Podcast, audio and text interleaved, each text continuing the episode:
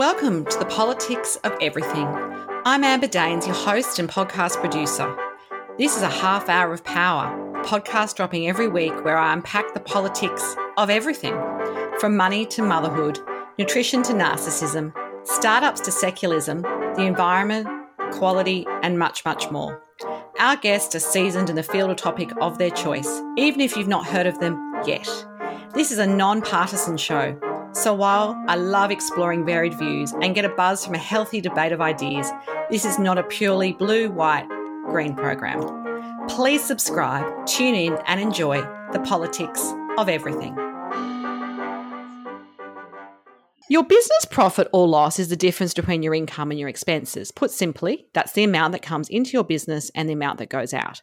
However, there are some businesses that seem to thrive and even gamify their numbers to ensure profits and cash flow are king and perhaps tax and other expenses are reduced or even nullified. My guest today, Amanda Thompson, is an award winning financial planner, author, Iron Woman, and the founder of Endurance Financial. Whether she's launching her own business, facing cancer battle, or qualifying three times for the Ironman World Championships, Amanda has never been afraid of a challenge. Her business, Endurance Financial, is driven to help women overcome the gender bias that stands in the way of personal achievement, lessons learned after thriving in a typically male dominated environment. Amanda draws on her 20 years of financial advising and life experiences to educate and mentor women through their own financial future. In her new book, Financially Fit Women How to Be Your Own CFO, Confident, Focused, and on Top of Your Money, Amanda draws upon decades of experience helping women to guide readers through common money problems and help them set up for financial success in business and in life. So, a warm welcome to Amanda on the politics of everything. Thanks for having me. Podcasting remotely can be challenging, but it doesn't have to be. Since day one of the politics of everything, I have relied on Zencastr's all in one solution to make the process quick and painless, the way it should be for those of us who just love great content and want to get our ideas out into the world. If you know me, I'm obsessed with quality in terms of my guests, my sound, and everything about my show has to be great the first time. I'm time poor. It's so easy to use Zencastr. I'm not tech savvy, and you don't need to be either. There's nothing to download. Just click on the link and off we go. Zencastr is all about making your podcasting experience easy, and with everything from local recording to automate post productions now in their toolkit, you don't have to leave your browser to get that episode done and done fast. I have a special offer for you, and I hopefully you can experience what I have with Zencastr. Go to zencastr.com forward slash pricing and use my VIP code, the politics of everything, all lowercase and one word, to get 30% off your first three months of Zencastr Professional. How good is that? I want you to have the same easy experiences I do for all my podcasting and content needs. It's time to share your story. What did you want to be as a kid, Amanda? Did you want to be an accountant or something to do with numbers? What was your kind of childhood dream? And kind of tell us how that eventuated to, to land you where you are today. Oh, do you know, um, I wanted to be a lawyer. Like many kids, I just followed in the footsteps of who was really important in my life. And my grandfather was my, I suppose, metronome, and he was a lawyer and overcame a lot of adversity to get there. And so as a kid, I just wanted to be him. Um, and then as I started to go to school and and really figure out what my strengths were, numbers was just I loved them. I am a nerd and I just loved challenging myself from the word go with maths and accounting and things like that. And so I, I always thought that I wanted to do something like that. And then my um, my high school, which actually is in the book, said, No, no, no, Amanda, we want you to be a doctor ah, there you go. So did you guys say the career as an advisor, did you? And they kind of like steered you in a certain certain kind of direction, I guess. Yeah, yeah. And I actually sent my book to the careers advisor the other day and I got this funny email back saying, I hope myself and the then principal weren't too stringent on what you wanted to be. And I felt like writing back, of course you were, but it's all turned out for the good now. Absolutely. I love hearing where people have come from, where they've kind of ended up, and, you know, whether it was the aptitude or just some, you know, chance event that led them to the career which they obviously have had success in. So, getting to our topic today, what are some of the golden rules of business profit? And maybe can you un- unpack an example for us of how to sort of create that early on. We know that particularly with small businesses, you know, I think, you know, one in five make it past sort of the five year mark. And, you know, obviously expenses come into that, but profit and growth and all those pieces are really important. What are some of the rules, I guess, that you either advise clients on or you've done in your own business over the years? Uh, yeah, so profit in itself is an interesting term, isn't it? Because it really is that bottom line figure that we see on our financial statements.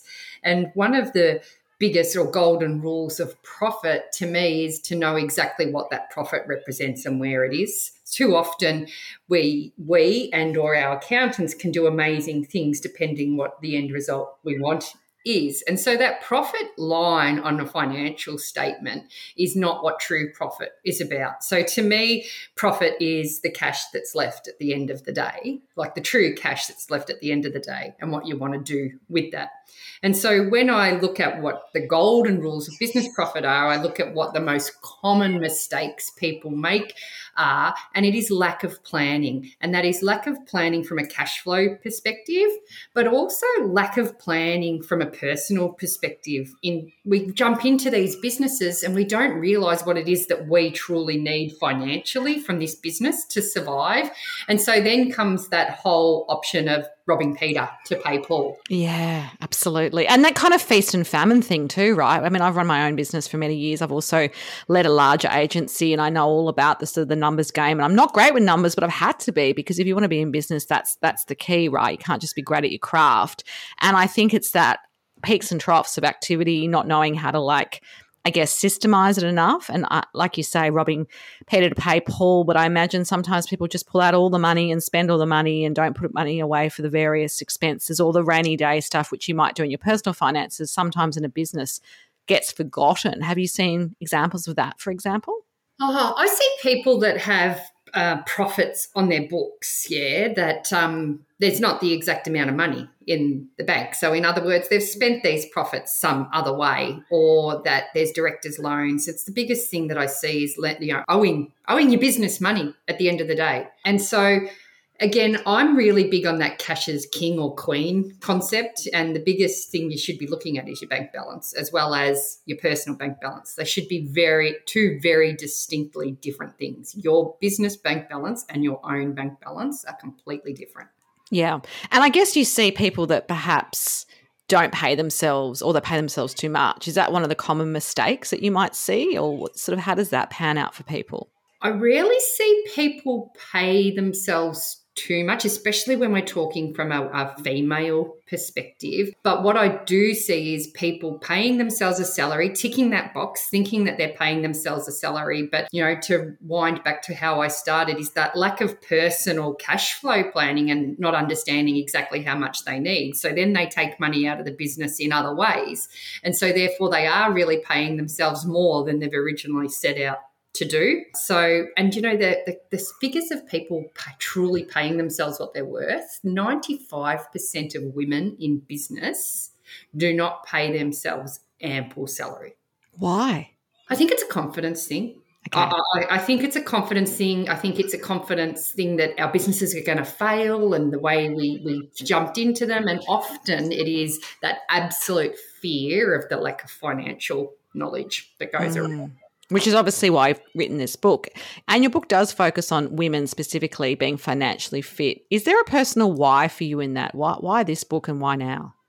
Uh, so for me, I think you attract like people as you go along in life, whether it's in business or personal. And I was seeing more and more women in a similar situation or coming from a similar situation that I'd come from in terms of mm, being a single mum and running my own business or just not having that confidence, as I said, or the self worth around what they can do and not knowing where to start.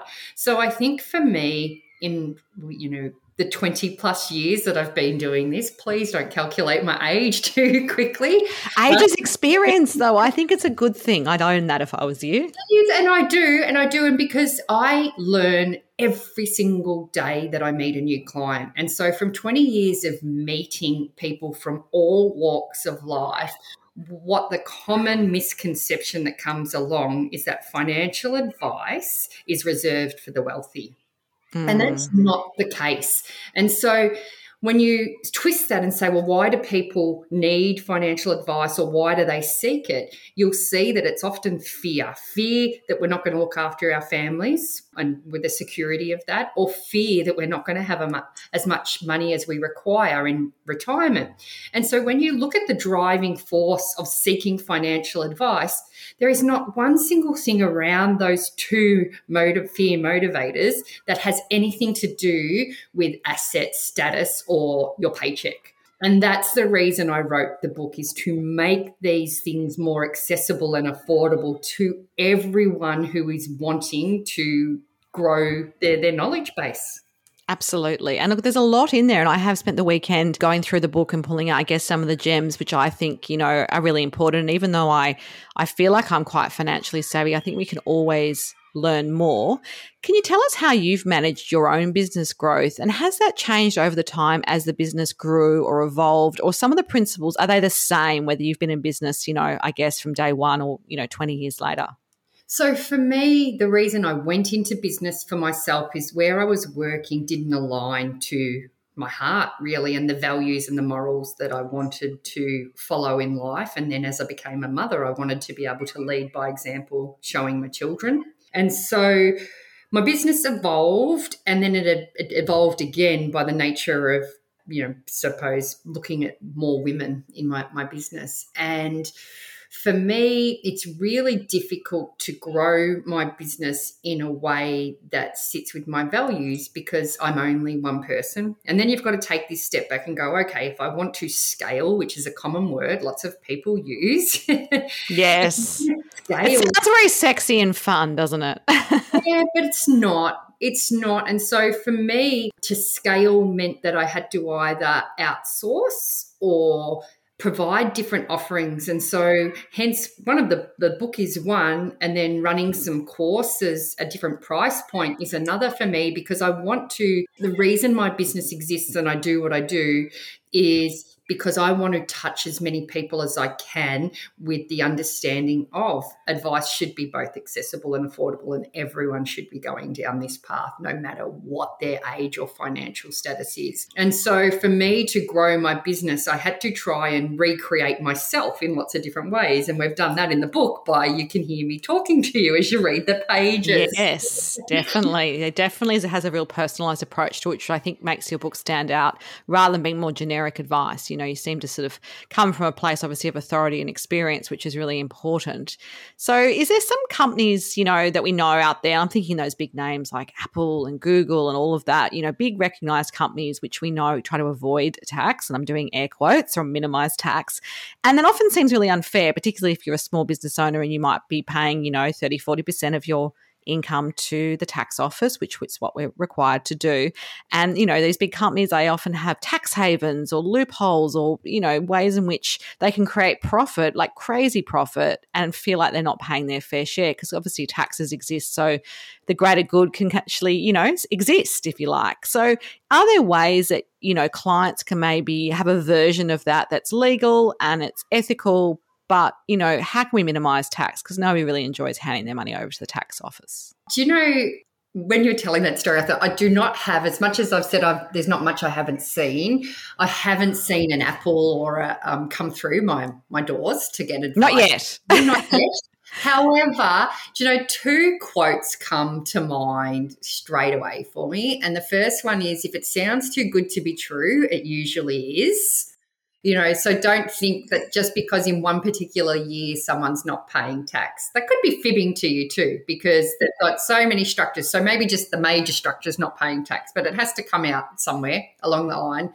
And then that follows through to my second quote, which I absolutely love. And it's by Warren Buffett. And he says, You'll only know who's been swimming naked when the tide goes out. I love it. Very good. I love Warren. He does have yeah. some good, good, good advice. And so for me, I've seen I've seen people try so hard to minimize tax that it comes back to bite them at the end of the day.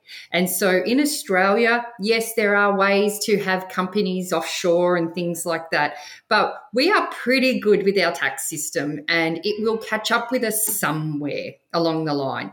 If you are in a position of looking at minimizing tax, I would suggest the first place to look is the structure of your business and whether mm. you're a hmm. sole trader or a company or you have a trust sitting there or you're utilizing superannuation. You know, everyone's dreaded word because we think superannuation is such this such an evil thing, but it's not when it's planned out in terms of what's best for your business and what what goes into your hand and the least that we can do that goes to the government's a perfect opportunity. And they do exist.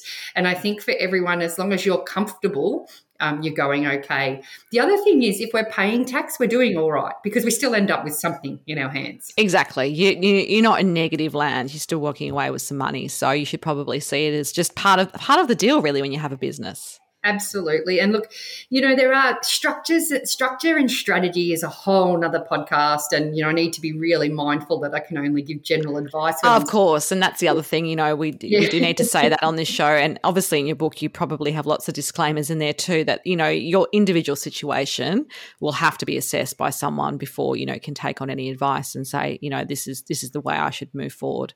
Yep. And, and so the advice that I give to people if they're minimizing tax is they have to be proactive, not reactive. And so that's where someone like a financial advisor working hand in hand with your accountant is really key because accountants, by the nature of what we do, work with retrospective numbers. Absolutely. No, I get that. And I think that's really important as well, making sure that you have the right advisors set up around you and not just relying on generic advice or maybe just looking at what other people are doing. That's obviously not always the right thing for you. I think there's a lot of that out there where people kind of go, but they're doing this or they're putting more into a trust or they've got a, you know, this self managed super fund. It doesn't mean it's the right thing for you, is what I'm hearing you say. Yep. Yep. Absolutely yeah, how can a business owner become more financially fit if numbers are not their genius? And I say that from a very personal perspective. So, you know, I'm traditionally an arts graduate. I was a business journalist, but I was terrible with numbers. So that there you go, go figure. Economics was great in terms of reporting on it and writing about derivatives and things like that in my heyday, but I certainly didn't understand how to really run a business successfully or my own personal finances until I really had to do it and probably made quite a few mistakes along the way. Are there one or two sort of, I guess, quick ideas which you think you could plant seeds for people to go, okay, these are the things you really must do before you consider anything more fancy? Yeah, it's a little bit left of center. So I would be writing a position description for yourself. And oh, do you yeah. have one for you? Did you, did you do one I for do. yourself? Oh my goodness! Everything I tell people to do, I really do myself. Yeah, or I'll tell you I haven't done it, but you should do it. So I'm really transparent in what I say, and I a position description allows you to understand every task within your business that you are undertaking, and what you tend to find is that you will spend time on things that are not income generating or that you really could give to someone else to do. Now, the perfect example is myself and social media. I don't like it. I don't like social media at all. I have two teenage girls, so that's automatic. You know, you can see why it upsets me. Social media used in the wrong ways. Yeah. And but yet I'm a perfectionist. Yeah. So I have Canva. I know how to use it. And I will spend three hours doing one social media tile that someone else could do for probably half the hourly rate that I charge out. And it's off and it's done. It doesn't give me, you know, heart palpitations because I need it to be perfect. So I outsource the creation of social media templates now for a fraction of the cost of what I charge myself out. A, yep, that makes sense. Yep. I get I kind of get that. That that's really yeah. yeah, that's really important to know what you like and what you're good at and also yeah, what's that costing you to actually do stuff that maybe is not in your wheelhouse as well. I often think that, you know, for me, you know, I've got a fa- fantastic VA who's with me now and I'm just not an overly systemized person. I can follow a system, but I don't want to come up with a system. So if you know that, you kind of hire that weakness, I guess, and find someone who likes it and is good at it and it can actually help your business grow, is what I've realized. It does because I Amber yourself is more so. So what time? What time you are getting back by utilizing a VA? What are you going to do with that time? So so a position description coupled with time management is the um, most amazing thing that a business owner could do. Now, we know that not all business owners have the surplus funds to go and hire someone necessarily straight away. But what you're doing is creating this business plan to go, yes, that's going to be my first investment to do this or outsource my bookkeeping, for example. If numbers aren't your game, however, if you outsource anything numbers related, you still need to have an understanding of what your numbers mean because you will make decisions on your business based on your numbers. That's right. And making sure that, yeah, you don't just sort of nod and tick and flick and say, oh, my, you know, my accountant's got that under control. Actually, understanding and maybe even asking questions. You know, I think a lot of us who don't love the numbers or just think, oh, well, it's set and forget, they don't actually ask probing questions or how can I improve that profit level or how can I make some changes for next year? You know, I think that planning piece is, is always ongoing. It never really ends, does it really? It doesn't. And you've hit um, the nail on the head when you say ask questions. So a lot of us will go to our professionals, whoever they are, and the professional we've in, we've employed them because they are the master at that particular craft, and they will say, "This is what you should do," and you go, "Okay." Because they've said it. But I, I, use the analogy of if you go to the doctor with heart pains and the doctor says, You're fine, see you later, would you be happy walking away going, Doctor said I was fine, and no understanding of what's going why your heart feels funny? and it's yeah. the same. No, you wouldn't. it's the same thing with your business is that ask your accountant, ask your financial planner, why though am I doing this and why mm-hmm. aren't I doing it this way? So remember, you're employing them. So they're giving you the service and you're paying for it. So you should be able to ask as many questions as you need to to understand. Yeah, absolutely. I think that's, you know, great advice no matter where you are in your business journey to actually keep asking questions and expect that they're on top of, I guess, the latest rules and regulations and all those pieces as well, which is really important in a business. Absolutely. Absolutely. So ask for help is, is the key ask for help.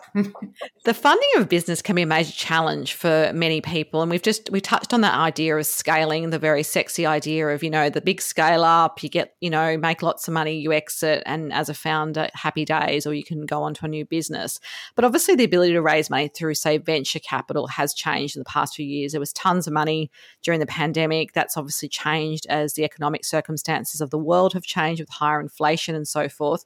So, what general advice have you given to anyone? Anyone who wants to scale and accept external funding to do so? Because that's a really different beast to a self funded business. It is, and I'm going to kind of um, try and uh, unfortunately put a bit of a dark cloud over this this question, Amber, because as it sits today, women led businesses in Australia actually the numbers have decreased. So we're back to, I think, less than 2% of venture capital funding is being sent to women led. Yeah, absolutely. And I do know that from clients of mine who've been on that on, on that particular journey and how hard it is. It is, and then if we round, if we if we use round figures, what's even scarier is that women of color who lead businesses zero percent. Wow, I mean, it, doesn't surprise me, but it makes me feel like we've got a long way to go, and yeah. and maybe that comes down to who's who are the funders, right? Like if they're white men mm-hmm. with money, then they probably want to invest in young white men. It is, and I think that when we're looking at VC funding, there are more and more players coming into the market, which is great. So we do see that people realize there is opportunity there because of the amount of businesses that were created through COVID in the next few years that that scaling nature will be required. So there's more and more businesses out there. So the advice that I give to people really wanting to scale again is gain knowledge. There are get on get yourself on LinkedIn and join the group chats of there's so many different places out there for, for funding or VC funding.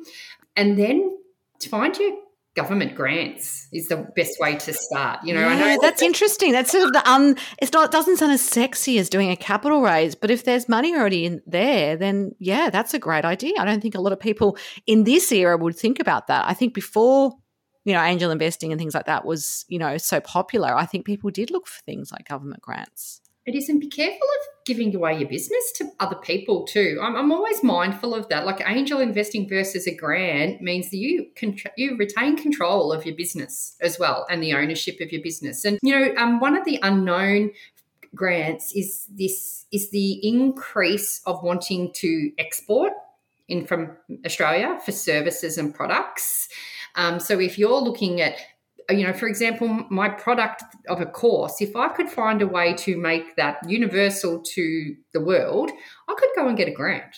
Yeah, right. Potentially, potentially, if I'm accepted. Yeah. So, um, I think it's really important to just get an understanding. Contact your local government to start with. Are there any local government grants there, and and find the person that to, to speak to, or or join join a business club, a proper business club, not yes. one. No, I, I, know there's lots out there, but one that's really going to to chat away, and they're they're everywhere. It's to chat and uplift each other, as opposed to you know have a need from each other. Yeah, absolutely. Rather than being sort of transactional in everything you do in those environments, I think that's a great tip. And a lot of business owners are probably going to be going googling now some business grants or going to their local chamber of commerce and seeing what's out there as well. So, how do we profit enough to be successful to then exit or sell a business? Because I think a lot of people that might be their end goal. You know, you might love what you do, but one day you're going to retire, and not every business has an exit plan. Some some is just you know it'll just wind down and that'll be it. But what do you think are some of the the ways in which we know we're ready to actually make that exit. Yeah. Um, it's funny, I'm not sure whether you've got to that chapter or not in my book, Amber, but it's actually a whole chapter in my book of money when you sell your business. You yes. Know? Yeah. No, I have I have flicked to that bit and I'm sure there's lots in there. Um, yeah. but is there sort of, I guess, just something yeah. for people to start to think about it? Because I think it doesn't you have to be working towards this exit for a while. It doesn't just happen. Absolutely. Look, and, and I tell the story. The best way for me to tell the story is to give you the example of two brothers really quickly. Two brothers, you know, brought up in exactly the same family, both business owners, but both have completely different wants and needs for their businesses. One wants to grow his business to a saleable asset and the other one, and he, he's willing to sacrifice now for it. And the other one just wants to have a, a life for his family now and enjoy every single dollar from his business that he can get. So he doesn't really care about profit. He just wants to um, take as much money from his business now that he can. Yeah. So the reason I use those two examples, if you've got to be, uh, you've got to understand what your motivators are now, first and foremost. Why are you in business, and what you want? What do you want your business to do for you? And then then the step is okay, so when you no longer want your business or you want to retire, what's the plan for your business? Uh, do you want it to be saleable or will you just walk away because you're building up a nest egg outside of your business? And so that then goes to show how you would create that business plan going forward. So you've got to have an understanding first of what you want now, what life looks like for you when you're no longer in business and then you fill the gaps how you need to. And is there a time frame? Like do you think people should think about this from the day they set up the business or is it kind of as you're heading towards i guess either burnout retirement whatever it is? Like oh, is it what, when's the best time to think about this in Australia, we need to plan, and I'd be giving yourself a good five years personally because of the restrictions of superannuation and the likes. If you're a certain age, you can't just go, I'm selling my business and it's all going into superannuation, for example. Yeah, there's you limits on that. Plan ahead. Yeah, you need to plan ahead and and and you need to plan so that you can accept money or you want to make it more profitable depending on what your nature is. So if your business needs to look more profitable to make it a saleable asset, then you want it to be a consistent profit builder. You want to be paying yourself a salary so that someone could potentially walk into your business and go, This business gives you a salary of X amount. So, again, you need to plan ahead for that one. Yeah. If we spoke again in a year's time, what would be your number one goal to have achieved and why? And I'm hoping you don't just say, have another book out there, but you might. I love no, this book. I no, think no. this has got a lot of legs in it. Um, you might be not wanting to do that. But is there something particular? And sometimes for people, it's a personal goal. It is literally like running a marathon or, you know, going overseas for six months or something like that. Is there something you can share with us?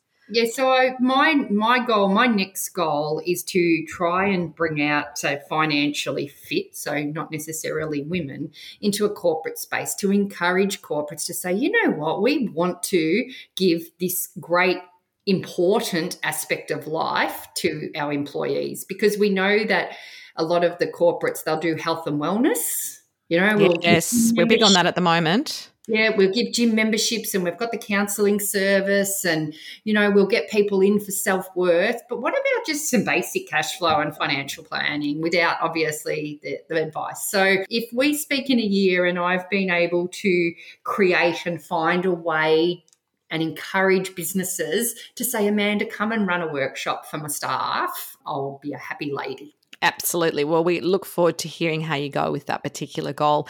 As we wrap up our conversation today, what would be your final takeaway message for us on the politics of business profit?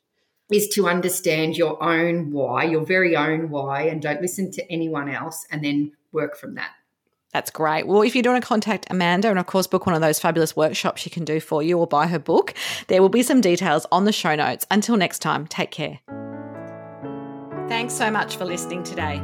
If you've enjoyed the politics of everything, I thrive on your feedback. So please add a short review and share the podcast with your network through Apple, Spotify, and all the usual suspects. I'm always on the hunt for new and diverse guests, so if you or someone you know has a fresh idea you're busting to get out there, please email me at amber at amberdanes.com and my crew will get back to you very soon.